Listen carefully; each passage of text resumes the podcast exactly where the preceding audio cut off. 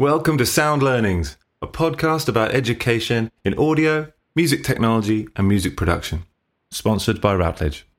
My name is Tim Canfer. I'm a lecturer, author, musician, and tech developer.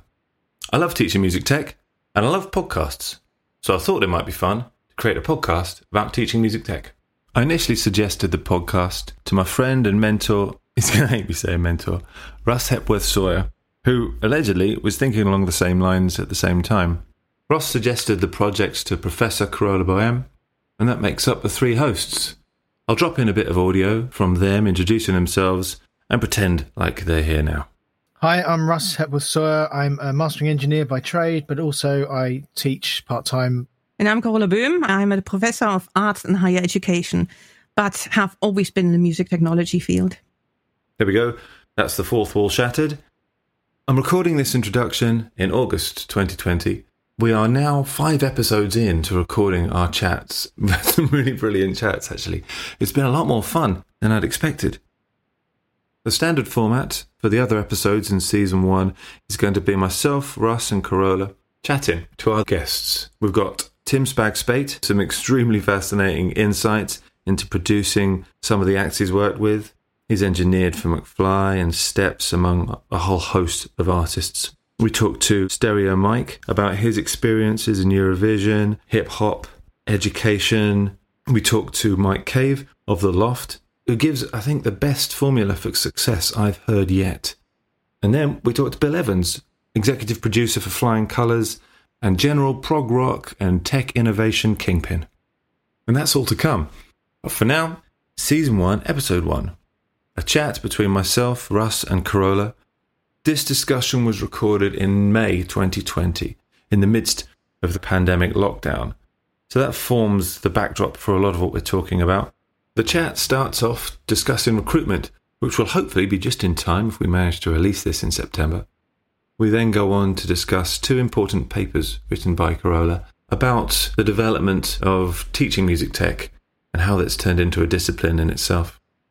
So for now, please enjoy Sound Learnings, Season 1, Episode 1. I suppose we should start with the big fear of international students and how few or many will be joining us. So, what do you think, Carola? Yeah, it's an interesting one. I think it's going to be not as easy an answer as one might think. You know, we were going to lose, of course, international students, mm. but it's different for different institutions. So it's quite interesting that actually the largest share of the international mm. students, of course, are going to the old universities, the research intensive universities. Mm. And they tend to have not as many music production or music technology courses. So we'll see how it goes. In addition to that, of course, we're undoubtedly going to go into some form of economic crisis and some form of recession. Yeah. You know, if you just look at history, that uh, the moment a recession hits, universities tend to actually increase the student numbers because what do you do if there are no jobs? Then you choose to go to university. And of course, again, that's not as simple as that because, of course, there's the student loan book, which we, of course, introduced in the last decades. Yeah the government might introduce some caps. We'll see. There's not been a lot in the news about that since the end of March that I can find. It should have hmm. been passed by now, that law. They were going to do it.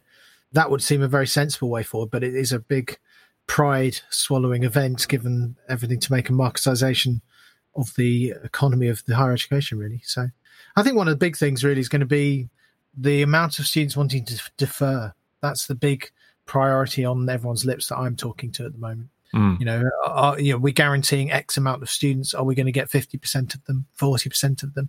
You know, you paint there, Carola, a very good idea. You know, well, I'm going to be sat around for a year at home bored or going to have to go and work on a job at a local supermarket, putting myself and my family at risk, which is what a lot of my students are doing at the moment?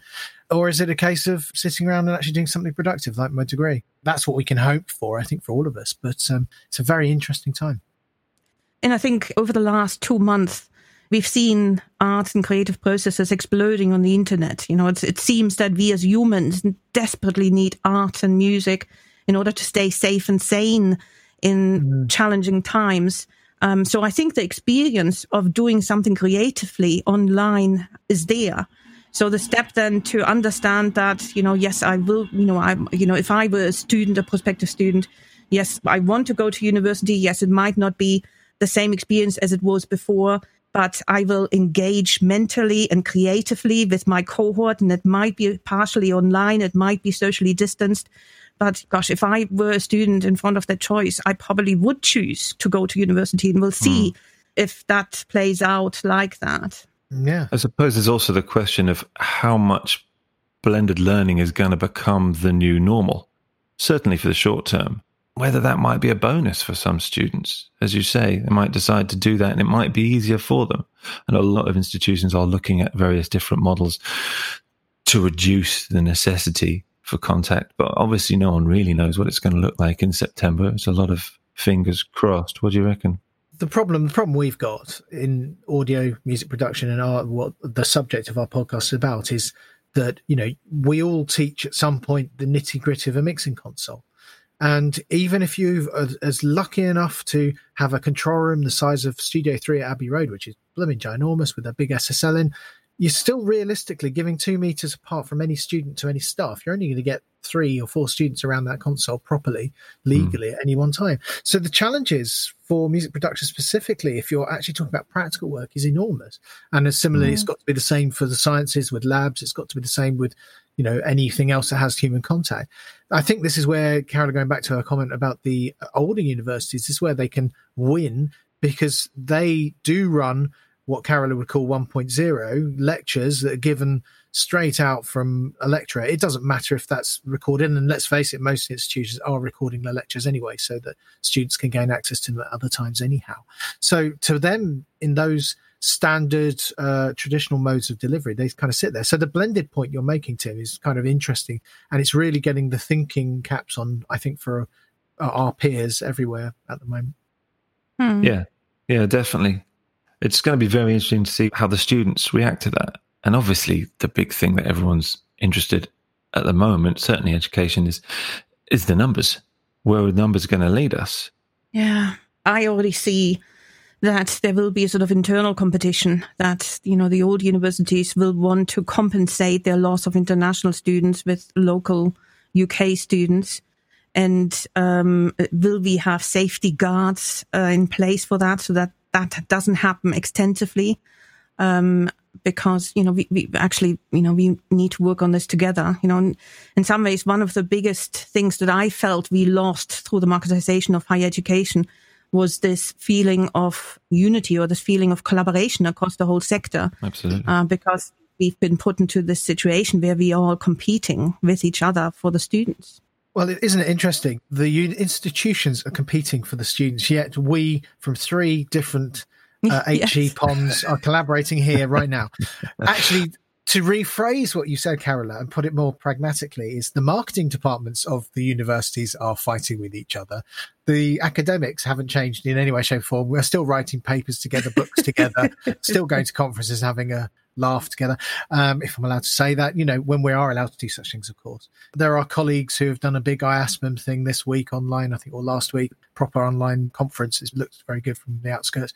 So, you know, there's things going on. The marketization has bigger ramifications for us going forward than just this current yeah. crisis. But I think it could be very interesting how it reshapes not only the way we deliver the new normal we've talked about, but the way in which the sector itself functions within society. Yeah, absolutely. You're right. There's this really interesting tension between what you, you expect as senior management. We know we need students for us. As you say, these are not our competitors. These are our collaborators. Hopefully, we can encourage our students to have a similar outlook as well yeah. so that they can collaborate with other students from other institutions. Mm. Absolutely.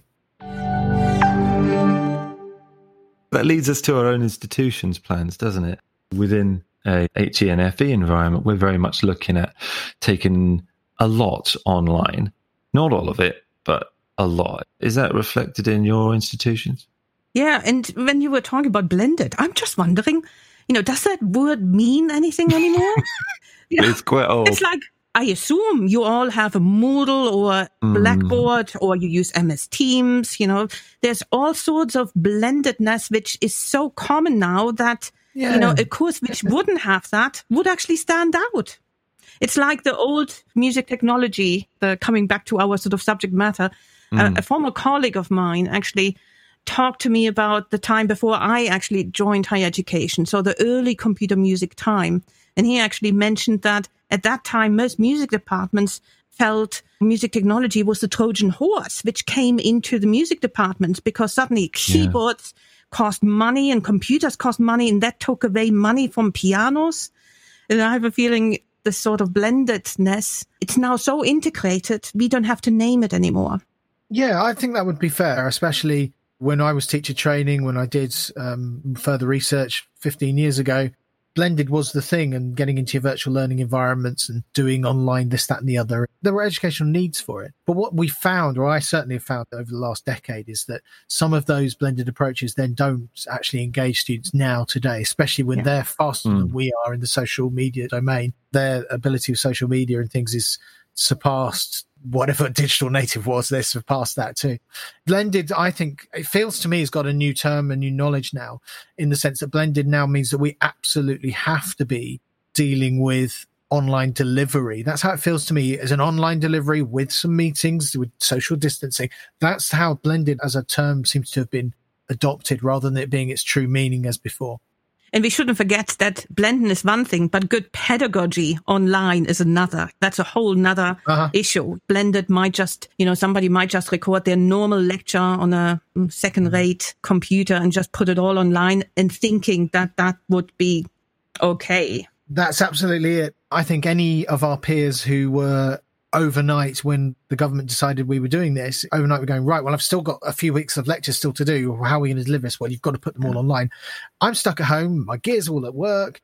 Have you got a camera? Have you got a computer with a decent webcam? Have you got a microphone still at home to do this with you know, and I dare say many colleagues who aren't in an audio based environment, and we probably struggle with the video editing because it's a bit alien, certainly a bit alien to me, but the audio stuff, no problem. Yeah. Imagine if you're a, a standard humanities lecturer or maths mm. lecturer who's not into this stuff, the learning curve. And I know certain colleagues of ours don't even have computers at home. They come to work, bash away at the PC, go home and play on their iPad. Wow, how are they getting through their work outside of the gauge of this podcast. There's a lot of um, really interesting discussions to be had and changes to learning working practices, which I think for us is quite interesting. But I'll shut up now.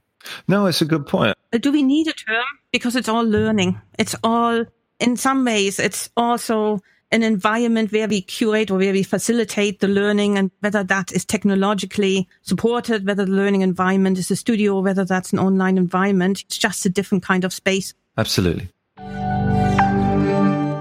we're going to be looking at a particular theme because when we're going to talk to our guest, the theme will be based around their own particular field of expertise. For the moment, we're going to be discussing two articles that are particularly close to our hearts.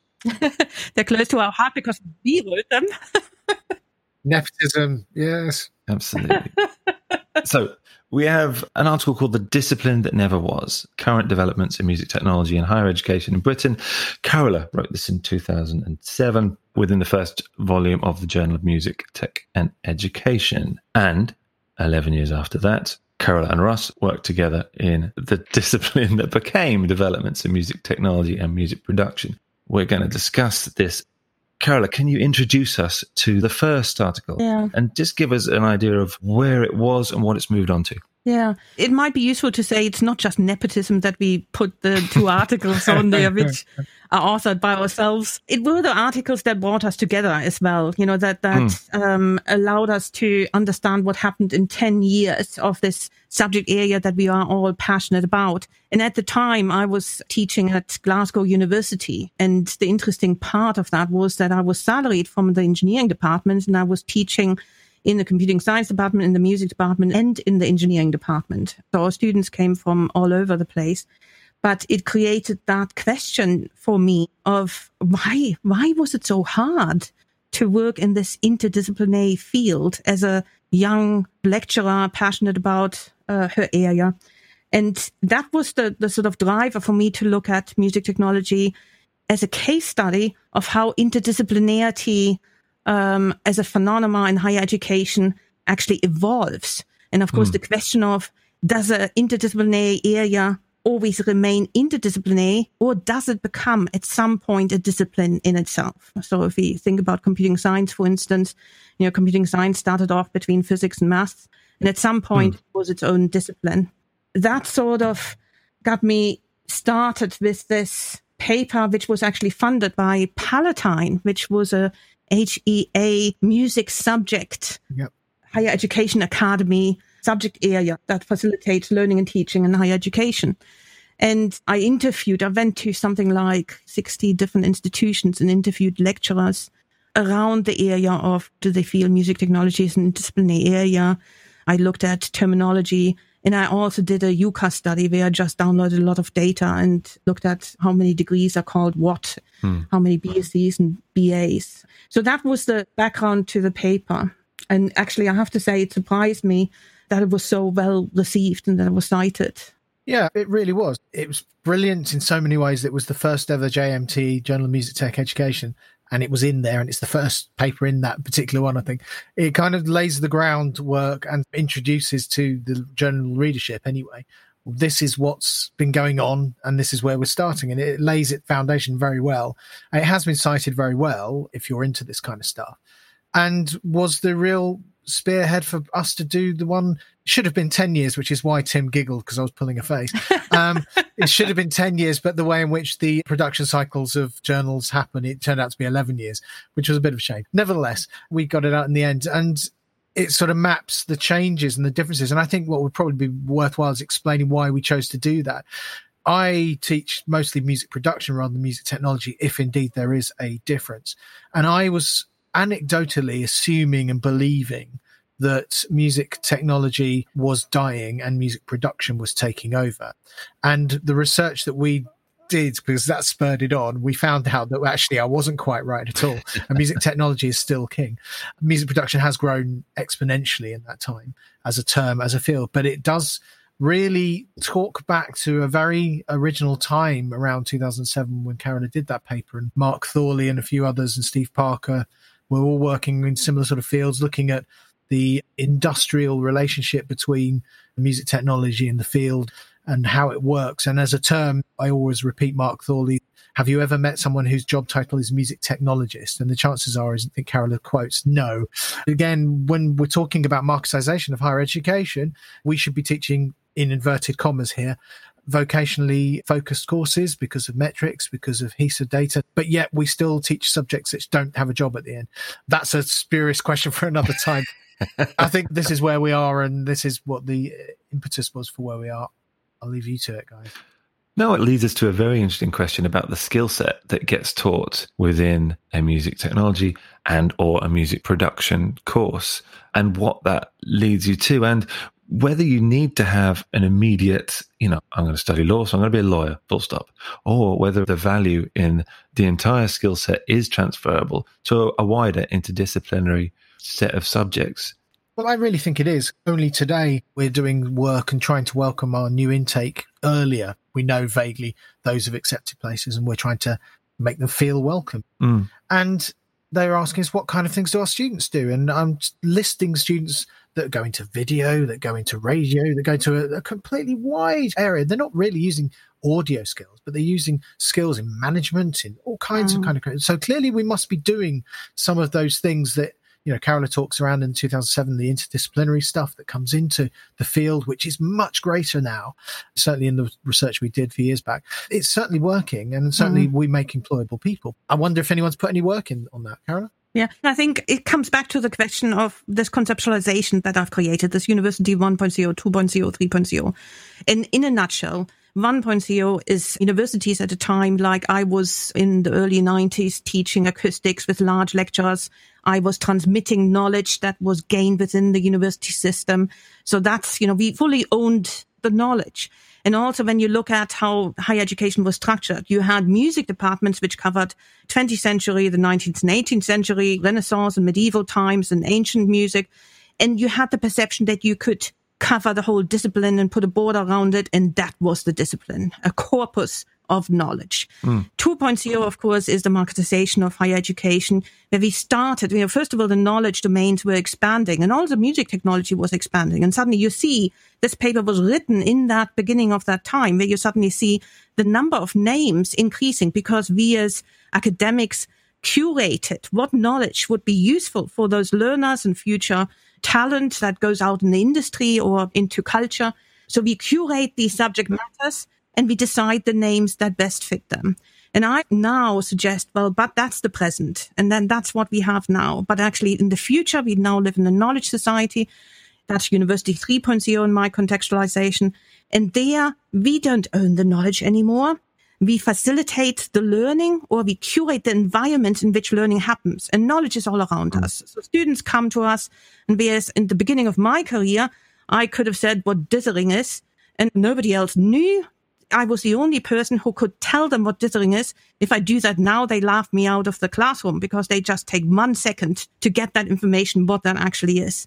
So the facilitation of learning something different. So we focus on the environment and with that environment comes then the permeability of the university. So the industry comes in. We want to make partnerships with industry so that we allow students to already permeate through university into the industry. And by the time they leave us, they're networked in. And I think that's University 3.0. That's that's the future. Mm. Carola, in, in University 3.0, are you thinking about the student experience in the sense that what universities become and i know there's a lot of rhetoric gone on about it's all about student expectations student experience the flipped classroom and so on mm. but actually is it about the experience that we give in the classroom the discussion the things that have been taken almost for granted a little bit the seminar style teaching compared to the hard fact of the lecture in University 1.0. The seminar, yeah. even in that model, is where the work's happening. For our context, it's about us working in our very small seminar groups. We call them supervisions, almost like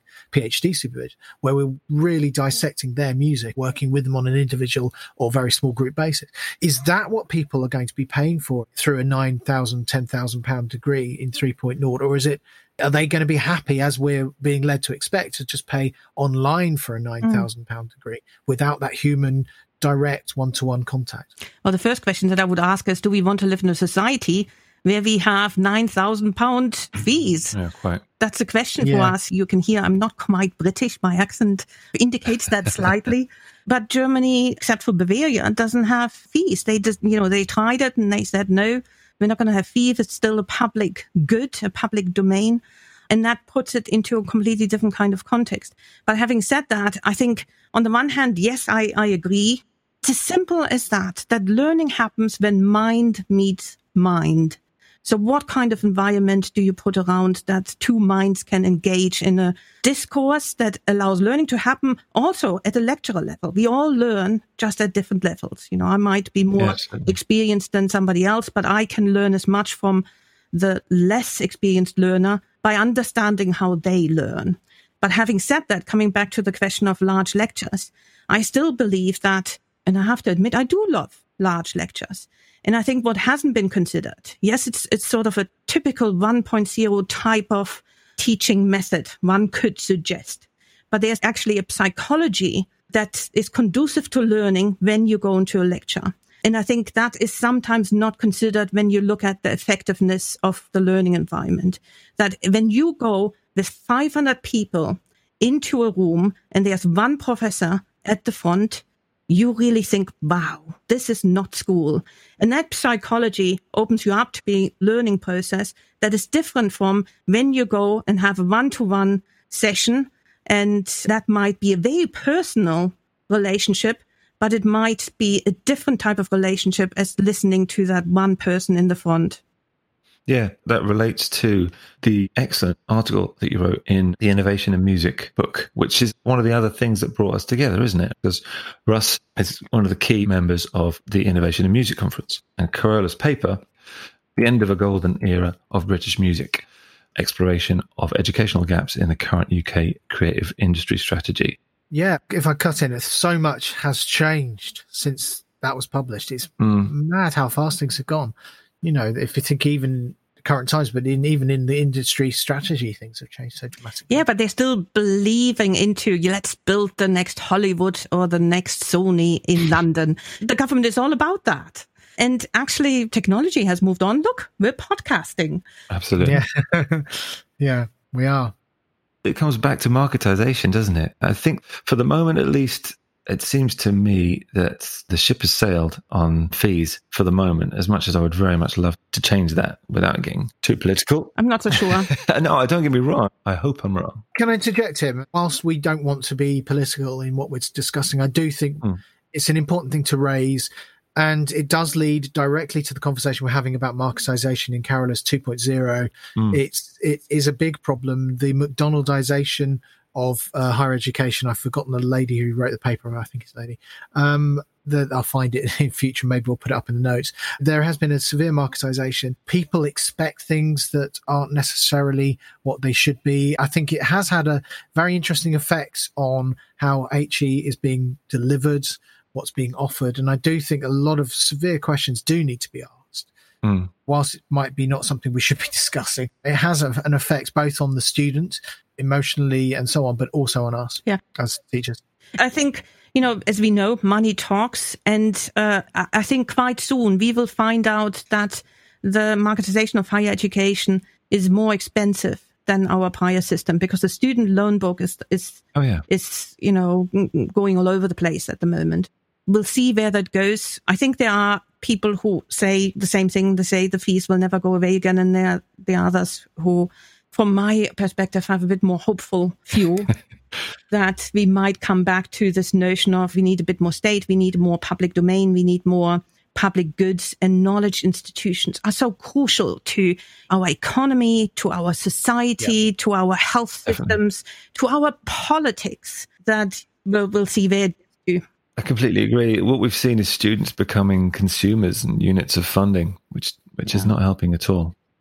Okay, Excellent. Now, there was a suggestion that we finish off with a beef of the week. Is there anything apart from marketization in education, anything particularly, anything a little less divisive that we could maybe, maybe go for? What do you reckon? Oh, I don't know. Carol's got something, I think. I think so. It was the audio versus video world. Now that we're all doing Zooming and Microsoft Teams and uh, Jitsi, and even Discord. Yeah. My, you know, 17 year old yeah. son taught me how to use Discord. So I attended a ceramics crafts group on Discord.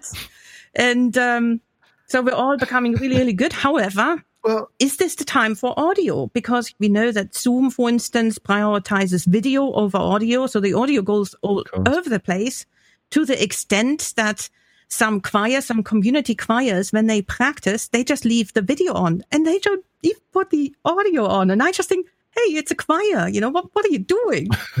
but I can understand yeah. it. Automatic canons. I like yeah, it. It's good. Exactly. Um, yeah.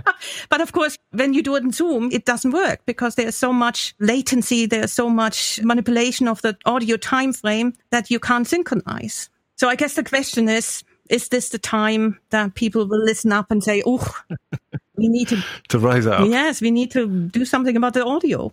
You're definitely yeah. not going to get any disagreement within music and production, but I, I'm worried it might be a little bit like the Lossy debate, where you go to an audio conference and everyone's tearing their hair out about Lossy, but no one else outside the building seems to care. You don't know what it means. you don't know what you're losing. Just Google Ghost in the MP3 for God's sake. You know? Yeah, and they're, and, they're, and they're, walking past listening to a speaker in the bottom of their phone. Yeah, exactly, exactly, exactly. exactly. That's another debate for another time. Well, we can do, we can save that one because that's a big one. Maybe that could be the ongoing beef of the week. Lack of lossless. Perhaps what we should do is we should have an assessment of which um, systems are good for this and not good for this, and uh, you know, Discord versus Teams versus, versus, versus Google's Google's now meets that is much poorer. I tried a class thing on Meet this week. That wasn't a good idea. Audio movers, there's, there's some key developments. I really want audio movers to do, make it two way, but they're not at the moment. It's very much one way.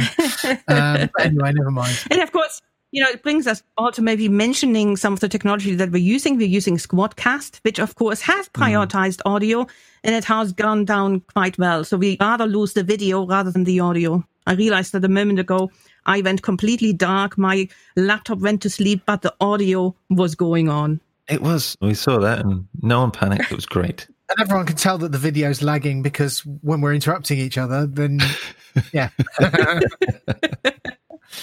And on that note, shall we wrap it up there?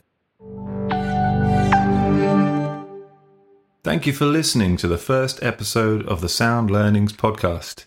As mentioned, a brief description of the software systems that we've used for podcasting.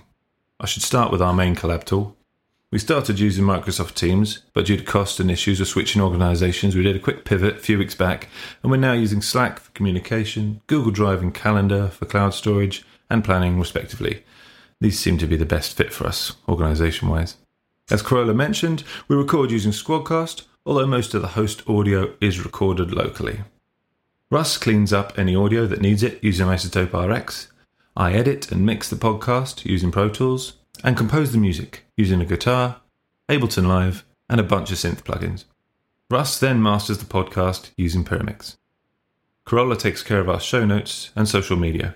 Our preferred platform is Twitter. The podcast is hosted by Acast. If you've enjoyed the show, please do leave us a review if the podcast app that you use allows it. Otherwise, please give us a shout on your favoured sharing platform. Either way, it really helps for others to find out about the podcast. Feel free to follow us on Twitter at Sound Learnings. Goodbye for now. Bye. Bye.